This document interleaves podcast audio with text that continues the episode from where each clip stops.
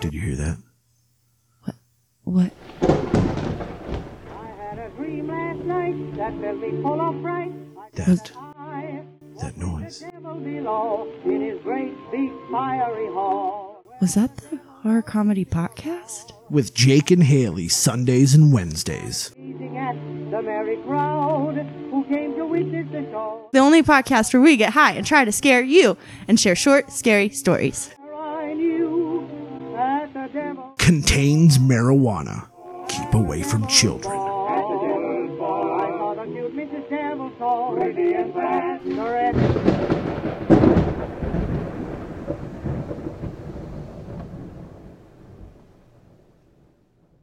I don't know if you can really hear my heartbeat pounding. I swear to God.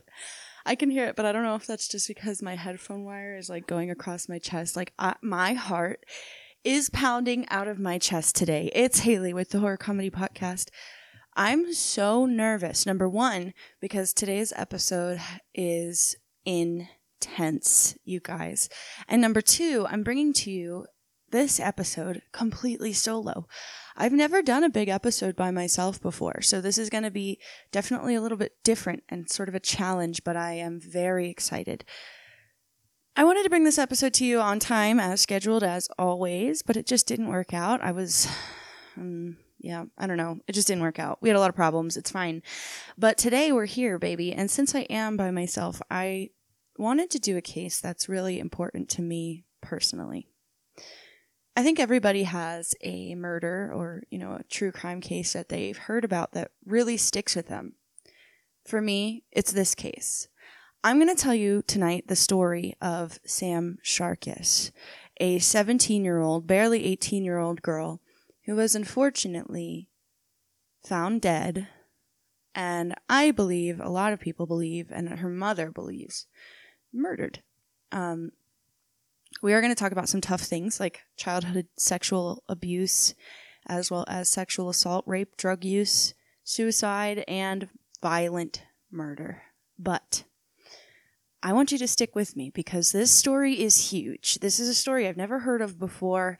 And Krystal, Sam's mother, is constantly fighting to get this story out there, raise funds towards her her defense because uh yeah, uh, you're going to find out from the story I'm about to tell you here that everything that we know about Sam's death, we know because her mother, Krystal, fought tooth and nail to get the information. Uh, like a fucking, like that crocodile dentist game, you know, and like it keeps. That was like a terrible analogy, but I'm talking about. Sorry, like the crocodile game where it has teeth and you have to like push them down and and it like clamps on your hand. It's kind of like that. I mean, the way that Sam's mother's being treated is crazy. It's really difficult, and sometimes it comes back and bites her. So, without anything else to do, you guys, let's get the fuck into it. Uh, today, I'm smoking something. I don't really know. I'm drinking coffee. Mostly, we're just letting the coffee do the talking, so it doesn't really matter. Uh, okay, let's get fucking into it. So, yeah, we don't really do a lot of true crime cases around these parts. Uh, I'm sure you know, but this one it's not very well known and it's it's it's really uh it's kind of personal for me november 4th 2017 lake geneva wisconsin it was a cold crisp night i'm going to start by playing you a 911 call so skip ahead if you're not into that kind of thing and uh, i'll let you kind of get your own feel for the situation before i tell you a little bit more 911, where's your emergency? I need an ambulance. Where? Likely in 635 South. Okay, hold on, hold on, hold on. Oh, I need you not one one to talk in the phone, and I need you to slow down so I can hear the address. Hurry up, my daughter just hurt herself. Okay. I can't hear you. You have to speak into your phone for me. What is the address? 625 South Wells, unit number 20. Likely in. 625, number 20, apartment 20. And you said that she cut herself? 625 South Wells. Hurry up, please. Okay, I need you to take a deep breath for me. What happened? Help the food be jar, Brian. What happened? Somebody cut themselves? What's that? What happened? She cut herself. I was in the car. Hurry up. Get an ambulance here. Okay. Sir, I need to find out where did she cut herself? She cut herself. She hung herself. She, okay. All right, that was just a small snippet of the 911 call. It actually goes on for quite a bit. See, what happened is the caller, his name is John Sharkus, and the person that he's referring to, who he keeps he keeps saying she hung herself, she hung herself, is his 17 year old daughter. Uh, well, she just turned 18. His 18 year old daughter, Sam Sharkus.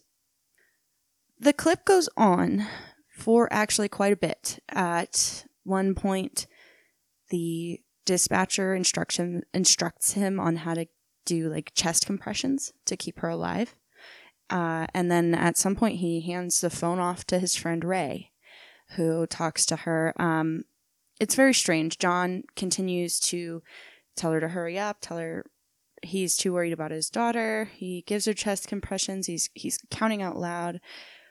Very chaotic 911 call. I know that 911 dispatchers have a hard job all of the time, but that call was especially on hard mode. That call was placed on November 4th, 2017, and it came in about 11:34 p.m. John Sharkus called 911 to report his daughter to report his daughter Sam Sharkus. Her name was like Kara Lexi Sharkus, but she went by Sam. And from what I understand, when she was an infant, there was some dispute between the parents over which name would be which. Uh, so take that for what you will. They were staying, John and Samantha were staying at the Wesley Motel in room number 20. John and Samantha had been staying there for a little bit. That night in particular, Samantha had just got off work and came home around 9 o'clock, and apparently she was sort of annoyed. She was supposed to go see her boyfriend, but her ride bailed, and now her and her boyfriend were arguing about not being able to see each other. Sam was agitated, so according to her dad, he decided to give her some space, and he went out into the car. He says he came back about five minutes later. And that was when he saw it. Sam had hung herself. Sam took a blue and white striped towel, wrapped one side around the wooden part of a cabinet, and wrapped the other side around her neck before releasing her weight. I know that that's kind of hard to picture, so um, let me break it down for you a little. When I say she wrapped it around the cabinet, I want you to picture two cabinets, you know, two cupboards, whatever you want to call them. And you know how when there's two next to each other, they'll often share the middle divider for the door. So there's like one cutout if you know, one one rectangle, one rectangle and the hinges attach in the middle piece of wood. That's what I'm talking about. The towel had been wrapped around that separating middle piece of wood. From there, it was around her neck and she was dangling. Her knees were bent. Her feet was touching the floor because you're picturing a cabinet being at cabinet height, which is correct in this case. It's not any special cabinet that goes up really high. Any person of average height would be, you know, dangling on the on the floor with their knees bent, um, still touching the ground, which was the case for Sam as well. Her knees were bent, her feet were touching the floor, but she was gone. From there, John says that he took the towel out from her neck and set Sam down before running next door to get his buddy Ray Ostrander. So Ray and her come back into the room, they rip off her shirt, and then called the cops while John did CPR, I guess. When the police got there, all three were shirtless. Paramedics took Sam to the hospital. She was pronounced brain dead and died shortly after. Five officers ultimately ended up responding to the scene and they took pictures of everything. They wrote up some reports and they probably went home for the night to their little cop wives or whatever. Sam has a sister named Mercedes, uh, a younger sister named Sarah, who's just too young to really know what's going on, but a sister named Mercedes who's a bit older, and then, of course, her mother, Krystal. Krystal was devastated, especially uh, Krystal and Mercedes were both devastated to hear the news, and they expected, especially Krystal, expected at least a call from a detective, you know, some updates, some kind of closure, some kind of justice, maybe, and more than that, big time, she expected John to be arrested. John had a really awful past. Like, he was for sure a dirtbag. And Krystal knew that. Like, for her, this was an open and case shut you know, open and closed case. She knew exactly what happened. I'm going to give you a little bit of background, and I want you to be aware that some of what we're going to talk about today, right now, is terrible. It's something no girl, no no person should ever have to go through, especially a little girl. Uh, something that no father should ever put their daughter through, but unfortunately, there are fathers out there who do, and that's why we need to talk about it. Sam's story needs to be told. So here goes. John had majority custody of Sam and her sister Mercedes. I'm not sure if he had full custody or if he just had them most of the time, but there were times for sure where, just like my relationship with my mother, Sam and Mercedes might not see her their mother for you know more than like once a month or potentially even less, which is definitely hard. But I understand. See, Krystal was actually abused by John when they were still together. In 1987, John beat Krystal in August of 1997. He was prosecuted by District Attorney Philip A. Koss, who's now the Walworth County Judge, which is the county in which this happened. Uh, so Koss offered John a domestic abuse deferred prosecution, which was like a one year period of assessment and mandatory counseling for John. The counselor that John was working with was actually pretty alarmed by John, so he that counselor did continue to keep Krystal in the know, sending her copies of worksheets or anything that she would need to be aware of, anything that potentially spelled out danger for her. Domestic violence is a really tricky thing. A lot of times these abusers will act up once they realize that they might have gone too far. They love bomb you, you know, they take you out, they buy you things, they they are that man that you fell in love with for a while. I don't mean man, I mean person, but we're talking about a man, so I'm going to say man. They're going back to being that man that you fall in love with in the beginning and they're showing you, yes, I can bring you these things that I promised you. Yes, I'm safe. Yes, I'm aware. Yes, I'm sorry. And beyond that, they go above and beyond to purposefully do things like complimenting you, loving you, giving you attention that they never otherwise give you. It's called love bombing. It is a fucking thing. And that leads to a sort of honeymoon cycle in these domestic violence patterns. So somebody is nasty and disgusting and beats you, and then they, for lack of a better term, sweep you off your feet and then you are in love with them again and you get that same honeymoon feeling like it's the beginning of the relationship all over again. During this period for Krystal and John, that's when she got pregnant with Sam. By 99, she was three months pregnant with Sam. And the only response was for them to uh, extend the domestic violence program, but it wasn't enough to protect Krystal, unfortunately. One of the judges that John saw for his domestic violence hearing in 97 was a judge named Judge Race. And we'll just like put a pin in that. Okay. that judge. I bring all that up just to say that John has a clear, disturbing history, and that was enough for Krystal to not be able to live with her daughters, unfortunately, which I completely understand. And you know what? Of course, she thought that they were safe. I can't stress this enough. Of course, she thought they were safe. John might be vulgar and awful to Krystal and have done something violent to her, but he fought for custody of the children. He loved them. From everything that Krystal could see, he really loved them. And of course, so she had to leave for her own safety, but she believed that he would never do that to their children. John kept the girls isolated while they were growing up. He told them stuff that confused them, and a lot of people say that he was abusing them as well. And it created sort of what looks like from the outside a Stockholm syndrome type of situation between them. They definitely had like a a weird relationship, sorry. One time John choked Sam and kicked her out of the house. There's some evidence also that points to John giving his kids drugs, even at a really young age. Apparently, at one point, there was a tree growing in their yard, and John made the girls go outside with him and pick which of the trees they would hang themselves from. And then he referred to that tree as their suicide tree.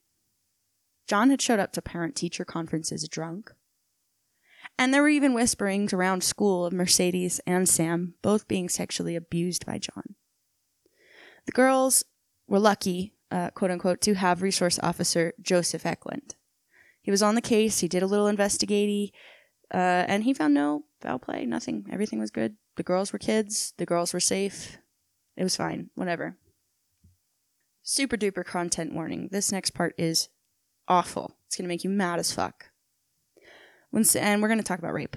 When Sam was only 16, a scumbag rapist who's actually in prison now where he belongs and hopefully he stays there. But uh Sam was asleep and woke up to a man grabbing her and forcing himself onto her. She freaked the fuck out. She was screaming to get off. She was fighting, all that. Uh, but unfortunately, he did rape her, and when he was done, he wouldn't leave. Sam knew that her dad was home, so she got up and she went to her dad, John, and she was obviously hysterical, telling him what happened. It was the most vulnerable moment that any person can have. All you want in that moment is somebody to support you and somebody to get you some help. But her dad actually took the only phones in the house and would not let her have them. He would not let her call the police. And he wouldn't kick Michael Jones, the disgusting fuck who raped his daughter, out of the house. Eventually, thank God, Sam was able to call the police and file a report, and Michael Jones was arrested. He did post bail and have his charges dismissed. As I said, though, he is in prison right now for sexual assault on a child multiple times, is the actual name of the charge. So great call there, everyone involved. Uh, yeah, you can look up this piece of shit's face on the uh, Wisconsin Child Sex Offenders website if you really want to. He is disgusting. In 2017, John lost his house. So Sam, Mercedes, and John all had to find somewhere new to live. At this point, Sam was 16, 17. Mercedes was older. So I am assuming she found her own place because she wasn't living with them. After John lost the house, Sam and John had been staying together at the Wesley Motel. I looked it up and it is very shady, I would say. Uh, not the kind of place I would want my children, but I don't know. Um, that was good. That felt good. At this point, Sam and Mercedes were estranged from their mother, but I do want to point out that Krystal did make attempts to take the girls. In 2011, Krystal actually filed a notion for sole custody. She had dozens of copies of police reports that showed abuse, neglect of the children. And guess who her judge was? Judge Race. At the hearing, Judge Race actually issued a bench warrant arrest for Krystal because she had fallen behind on her child support payments. So not only did she not get custody of her children in 2011, but she had to pay this sick fuck to uh, do what he did to them for all those years. So I just wanted to point that out because uh, people are so quick to blame women. And I know that we want to blame somebody, right? but I just want to point out that Krystal did everything she could. Krystal tried. Krystal fucking tried. At this point, Krystal and Sam were not really talking. They were kind of estranged from her. I don't know if their relationship was on good terms or not, but they weren't in, super involved in each other's lives.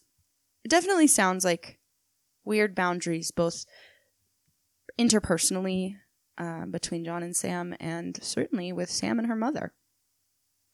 The day before the 911 call, I found some stuff saying that Sam and John were probably like drinking and doing drugs together to celebrate his birthday. And then, of course, we had the infamous 911 call, and Sam turned up dead. Nothing about Sam hanging herself sat right with Krystal. And when she saw the name of the detective assigned to her daughter's case, she felt even worse. Get ready. Get your red flags in the air and, and wave them like you just don't care because the detective assigned to Sam's case, are you ready? Detective Joseph Eklund. The same school resource officer who had failed Sam and Mercedes all those years ago as children when he said that everything was fine during a child abuse neglect case investigation. Krystal mourned the loss of her daughter and she hurt and she waited to hear from the detective, but he never called her. Not even once. In fact, Detective Eklund was quick to close the case, only one and a half years after it was even opened. Krystal knew that she had no choice but to assemble her own experts and lead her own investigation, so that's what she did. First, she requested a copy of the police report, and she immediately noticed huge details missing. Oh, oh my God, I didn't even mention. So, we have the 911 call. Okay. We have all of the shady circumstances around Sam's death. And then 10:29 p.m. on November 4th, 2017, Sam posted a status on her Facebook page. But I don't know. I'm just going to read it to you guys and be aware that this is disgusting. It's rough. She posted at 10:29 p.m., "Who wants to gangbang me? I'll even pay ya. I'm talking about 5 to 8 people shooting me dead. Whoever whoever participates will always be remembered as my true MVP. Even if one person participates besides me, we're deaf still to do it." There's some weird emojis thrown in. There's like a hundred, a hundred, you know, like the okay, the praying hands, like and I went through her Facebook page. Okay, I looked at the stuff. She's she shares like quotes from books. She here's a status for example that she posted. You can always be better, but as long as you try to be the best you can be, you will never hear that you didn't try. Uh, she posted, "I am single no more." Okay, so my point is she this isn't the type of stuff that she usually posted, but this also isn't the way she types. I'm not kidding. Her Facebook page has been memorialized. Sam's Facebook page has been memorialized. So you can go through it. She doesn't use emojis. And she was very smart. I can I can see one emoji on this whole ass fucking page. She's very smart. That's not the kind of stuff she posted, and that's just so vulgar. Plus the use of suspicious emojis. And then who would post that if they were planning to hang themselves that night. It just, something about it just doesn't add up. Thank God Krystal got, I'm, I'm assuming it was Krystal, but somebody got that post taken down off of her page. And like, thank God, because it doesn't even seem like Sam wrote it, in my opinion. So Krystal was super, super suspicious. Sam's cause of death was ruled as suicide, not homicide, that's for fucking sure. So Krystal knew that she had to assemble her own experts and lead her own investigation, so that's what she did. First, she requested a copy of the police report, and she immediately noticed huge details missing. For one, there was some text messages that were exchanged between Sam and John. In fact, Sam's phone was actually in police custody, but John said to police that it was actually his phone that they took. Okay, and I'm a little confused about that because there are some videos of John admitting it's his phone and then kind of taking it back. Like he wants it to seem like it's Sam's phone. And then somehow he got the phone back. So ah, I just don't know. I don't know. It's really ambiguous, but I guess I'm coming from a place of trying to make it make sense. And if it was truly corruption, it's not going to make sense. He. They did have some text messages exchanged between the two of them, and at some point they were nasty, graphic, pointed conversations. Some would say emotive. There was also videos that Sam took of John doing things like smoking crack, and if you do the math with the timestamps and whatnot, she was probably about 16 at the time. There was one video where she's filming John. Uh, she's actually asking him if he wants to go to the ER, and you can tell he's high as fuck on some kind of upper, and he is not saying anything. He's just staring at her. And the way he's staring at her is very unsettling. And the whole time she's like, Do you need to go to the ER? And he, the way he's glaring at her, I mean, if looks could kill, he would have killed her, which I, I, I think he ended up doing anyway. But, and then it makes you wonder why did she feel like she had to take those videos? Was she afraid of him? Or maybe she thought he was going to die and and she wanted to take ev- like man i don't know it's just the implications of stuff like that being on her phone is very problematic and troublesome definitely Another thing that kind of phone related that comes out during the investigation, and actually that's not even true because it comes out on Facebook because John posted the status himself. But I'm going to read this to you because it's really shady and I want you to pay attention towards the end here. I'm writing this post while reoccurring images and anxiety keeps from me keeps me from associating with people. But I need people to understand that I have remorse for being a father, mother, parent that has made some egregious mistakes and has put my best foot forward to create a home that would allow creativity and a safe space to speak their mind. I want everyone to know that I walked out of the room at Wesley just to provide some space for Sam to decide whether she wanted to get some sleep. Five minutes later, I pushed the door open with my foot to see my daughter hanging from a towel. I understand when people are making comments not so subtle towards me, and these comments are turning my life minute by minute into days of self loathing and re- introspection. I would not even think about ever hurting my daughters, and I would appreciate if people would lay the fuck off or start asking me real questions.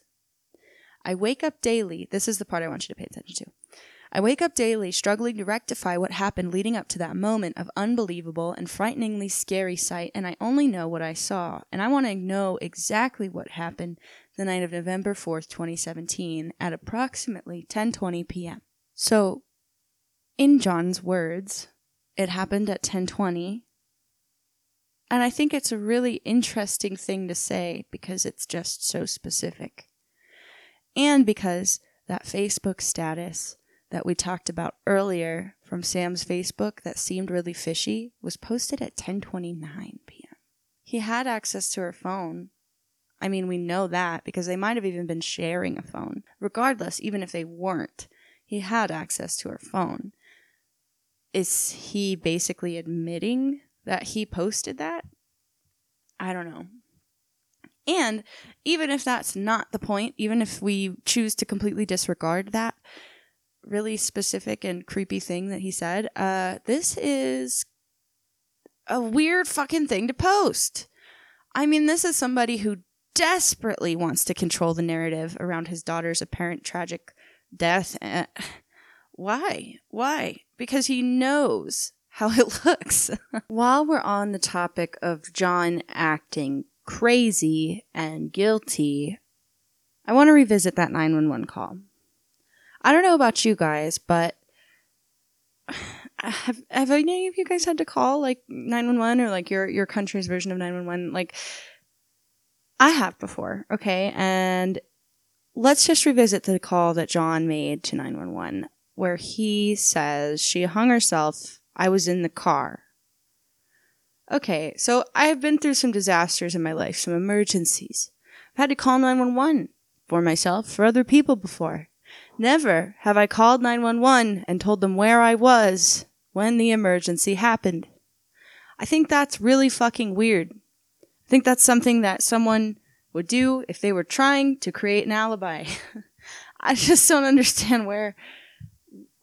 It's so crazy. We also talked about Ray Ostrander, who, if you recall, was John's friend who came into the hotel room to assist when John found Sam dead. So, John uh, Ray Ostrander has a father named Brent Ostrander, who is a convicted sex offender. Uh, he actually molested a child. Mm.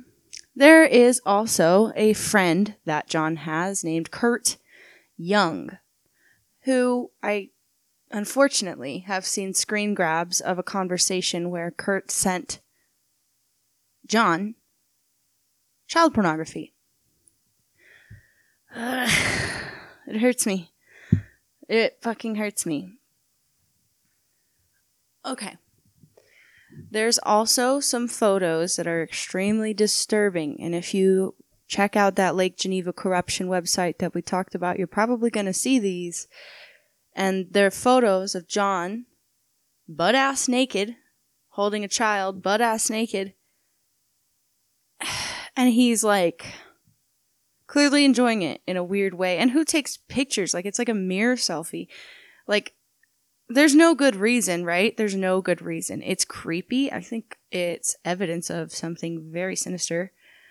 Hmm. And it's also just weird to have those pictures and multiple friends that have been convicted convicted for molesting children to also have people like that around your daughters is fucking crazy.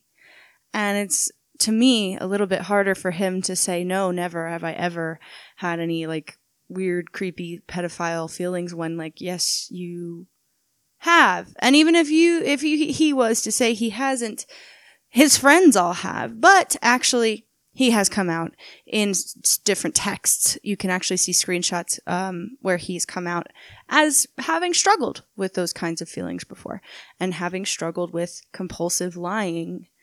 Uh, he also has threatened Krystal. He sent her death threats, threatened to strangle her, uh, which, you know, is a little bit of a hmm, crazy thing to say for somebody who apparently hasn't strangled anybody before. Uh, and he sent her like threats through the mail. He sent her videos of him like burning photos of her face, like, and he'll Photoshop all this creepy shit onto her face and then like burn it. Yeah, it's weird. It's fucking weird.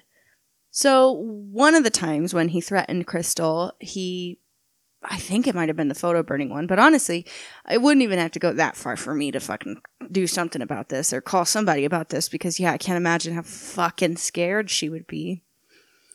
But so she got a threat from him and she made a federal complaint with the FBI.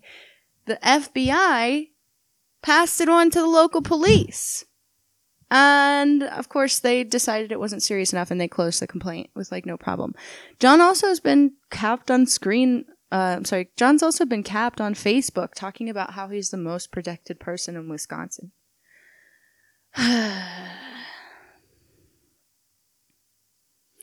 when Krystal saw, okay, so we did talk about those disturbing photos. The way that those came into circulation was that John actually emailed them to Krystal.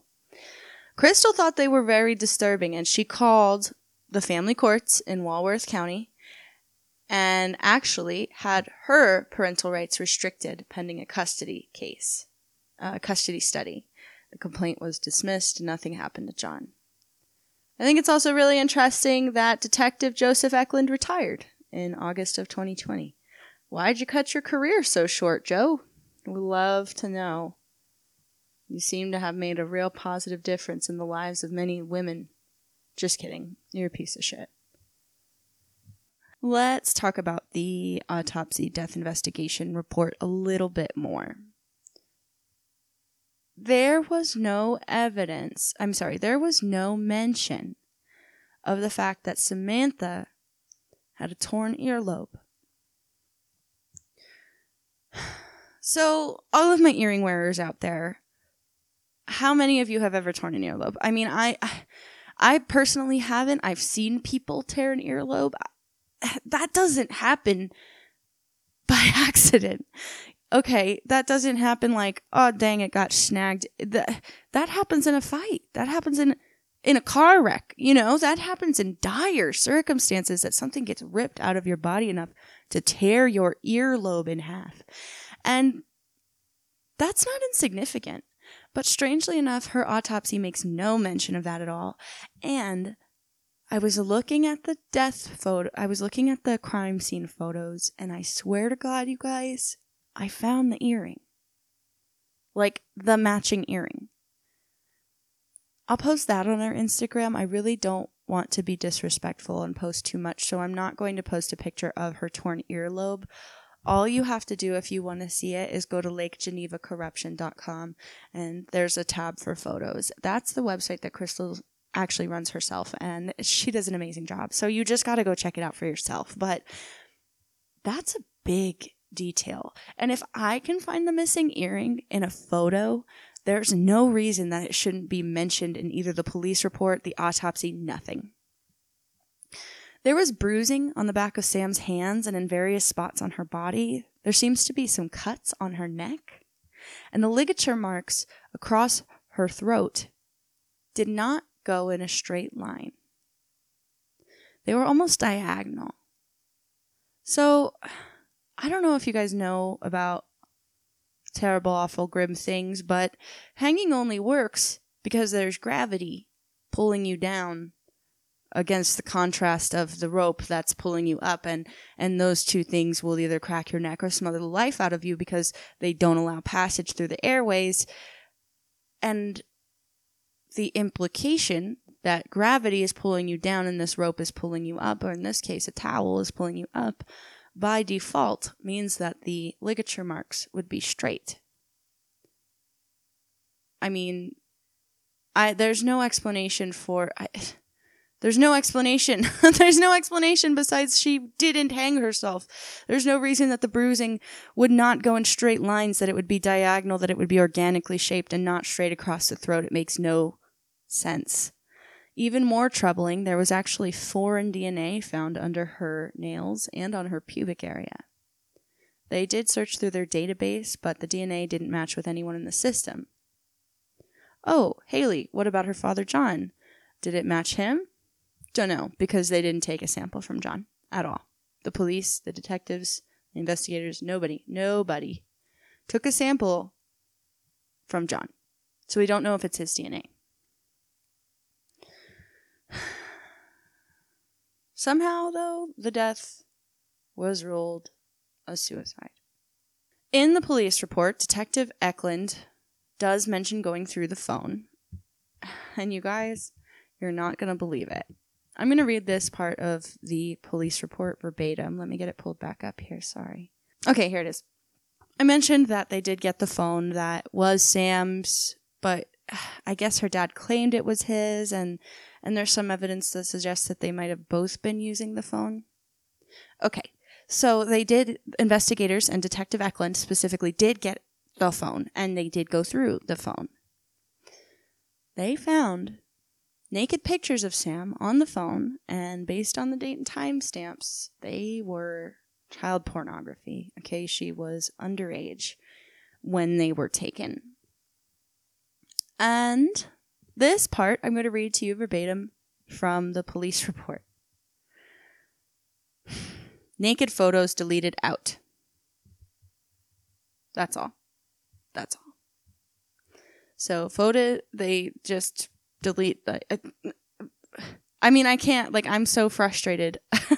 I'm so frustrated. I feel like screaming because if you found naked photos of a minor, why would you just delete them? Especially if there was some confusion as to whose phone it was. And it doesn't matter the context, okay? It doesn't matter if she took the pictures or somebody else took the it doesn't matter. Why would you delete them without doing an investigation into them? It makes no sense. They're illegal images. Illegal. Sam's older sister, Mercedes, I believe she's actually currently in jail. And John sent this to Krystal. It's a message on, on Facebook Messenger. And she he says that someone told him that his daughter Mercedes is in jail, telling everyone that he molested her and her sister their whole lives, and you killed Sam, and that's why she hates you and why she robbed you. So Mercedes is in jail for uh, armed robbery. Apparently, it was her dad that she armed robbed, and it's really interesting that all of these people have had run-ins with the law. Okay, we've talked about Krystal, John, now Mercedes. All of them have had run-ins with the law, and the only one who's been punished, the only one who hasn't been punished at all, is John. So there is a weird pattern of John having some sort of invincibility cloak when it comes to the law around here while it seems to fall pretty heavily on those that are around him. Shortly after Sam's murder, John set up a meeting with Lake Geneva City Attorney Dan Draper and Walworth County DA Zeke Wiedenfeld to show them his cute little art project called an exoneration sh- exoneration sheet. Probably it was like good letter stock, right? But it explicitly said that the district attorney would not bring charges against John. Detective Eklund helped set up the meeting on the basis that John had mental health problems and didn't deserve to go to jail. That's rich, right? the exoneration sheets. Uh, they included questions such as Do you believe that my daughter's passing was in fact a, a suicide, or are there unanswered questions that I may help to clear up? Do you have other suspects still being looked at? In other words, do you believe Samantha's passing was truly self induced? If this is a truly non investigative case at this point, what do I need to do to obtain the actual phone you are keeping in evidence? And if I have a legal to get the ob- a legal way to get the object, how do I go about doing this? Am I a suspect? Was there anything under Samantha's nails that showed DNA other than herself? Are you still investigating others or myself? You made claim you would work on getting an apartment for me? Have you considered her boyfriend as a suspect? Is anybody else being considered?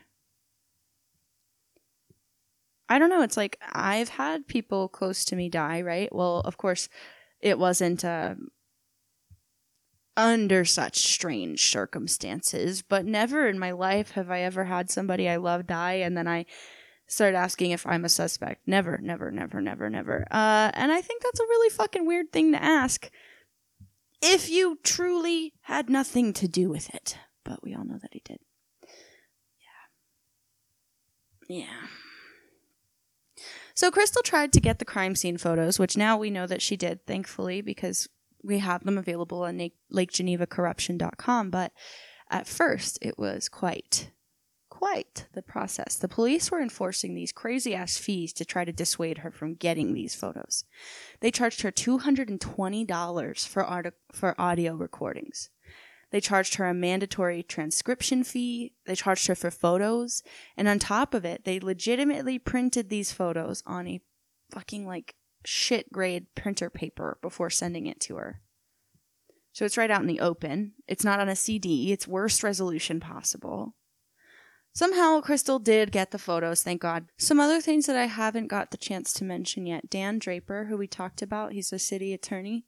He's actually been John's personal attorney for a long time.